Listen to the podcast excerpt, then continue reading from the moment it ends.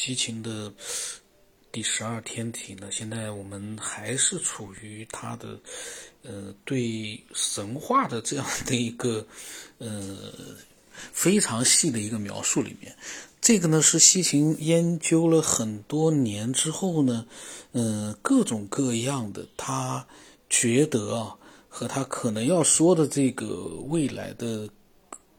高等文明或者是啥第12个天体有关系的这样的一些神话。我在想啊，这12个天体可千万别到最后说成是神话里的啥东西了啊。但是呢50年前有这样的想法，我觉得是相当的厉害。那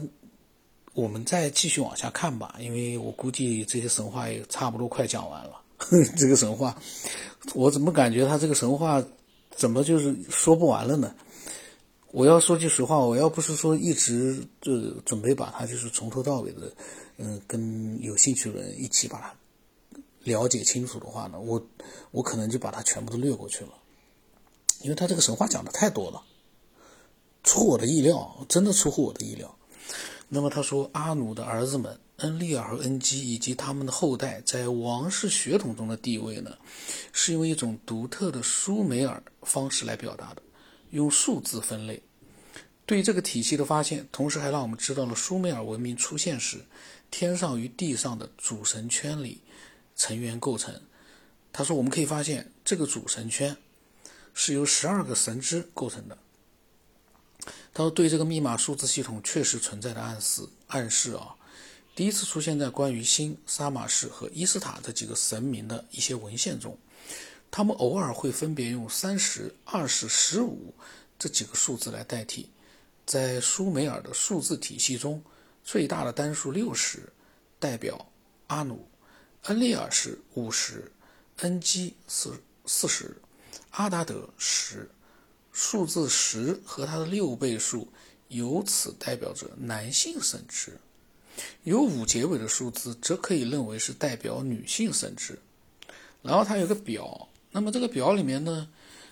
有男性神职、女性神职各6个。那么男的呢就是他所说的10或者说它的倍数，女性呢就是5，后面都有个5，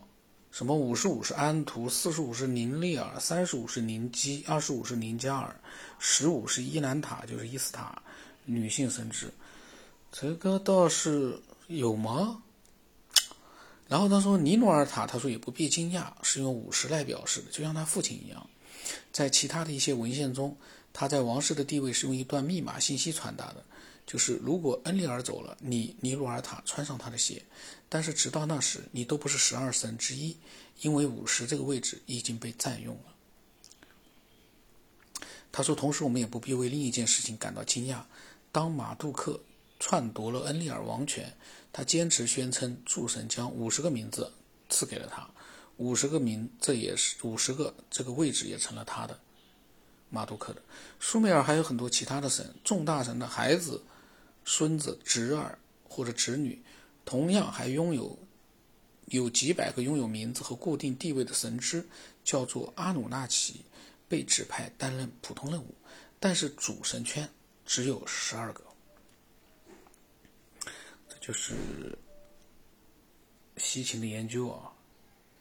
那么主神圈呢就是之前讲到的那些了，然后呢说实话真的是感觉很不容易啊。他这个咋说呢，那么然后到了第5章了，纳菲利姆，火箭中的人，这个跟太空穿梭器太空这个不明飞行物扯上关系了嘛。然后说啊，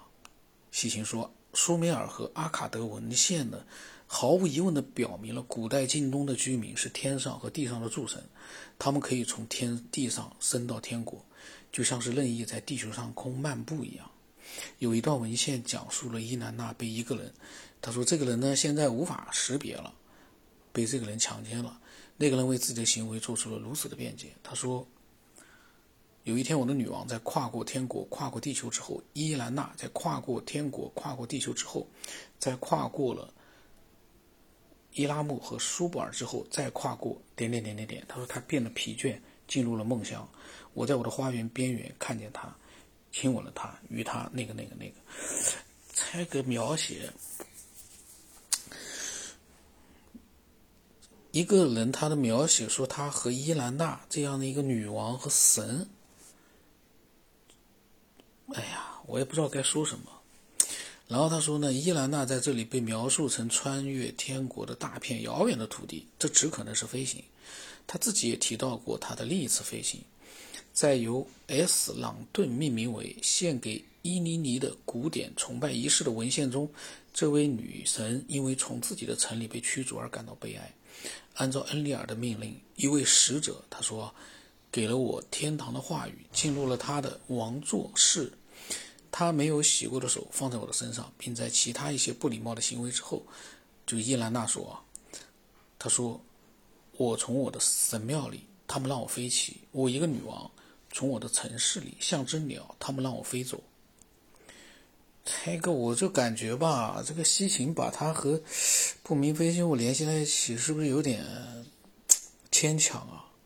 从这个描述里面，他也没说他做什么飞行器啊。然后他说，拥有这种能力呢，伊兰娜和其他主神一样，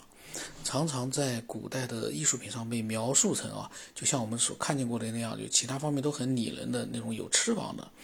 这双翅膀有很多地方可以看出来，并不是他身体的一部分，不是天生的翅膀，更像是神的衣物上的事物。他说，伊兰娜伊斯塔的，就也叫伊斯塔啊，广泛的旅游往返于他最初在阿拉塔的偏远领地和他后来在乌鲁克的住所之间，在很多文献中都有提及。他拜访过埃利都的恩基和尼普尔的恩利尔，也到过乌图的城市西巴尔去拜访他的弟弟乌图。但是他最重要的一次旅行是去往冥界，他姐妹厄里斯契格的领地。这段旅行不仅被史诗和神话记录了，还被雕刻在了很多浮雕和印章上。在印章上的雕刻就展示了这位背着翅膀的女神从苏美尔飞往冥界的画面。在讲述这段冒险旅行的文献中，描述了伊兰娜是怎样在旅行的开始之前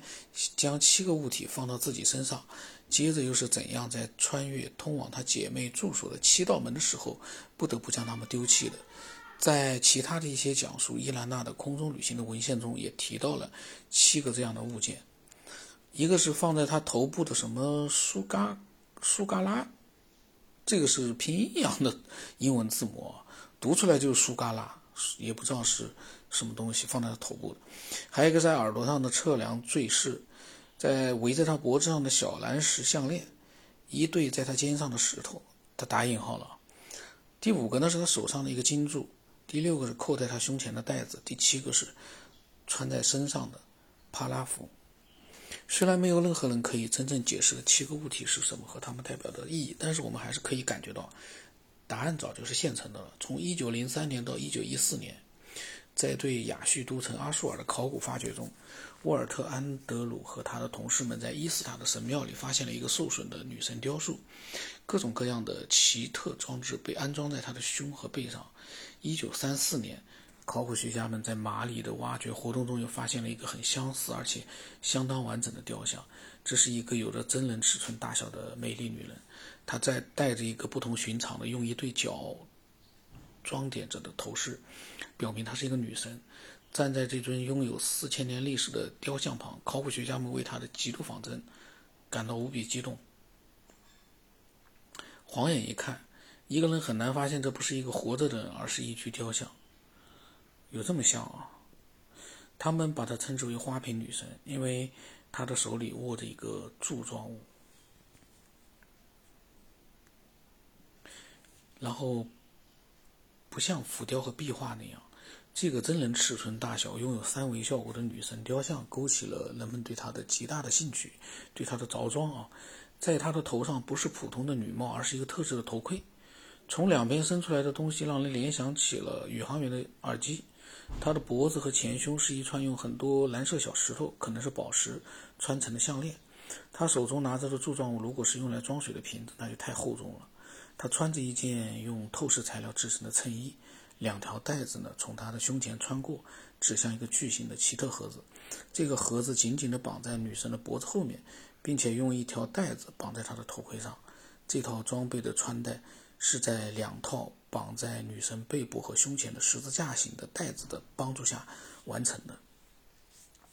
伊兰娜用于空中旅行的7个物件和在马里出土的雕像的着装，当然还有在阿舒尔的伊斯塔神庙中发现的残缺雕塑之间的联系是不言自明的。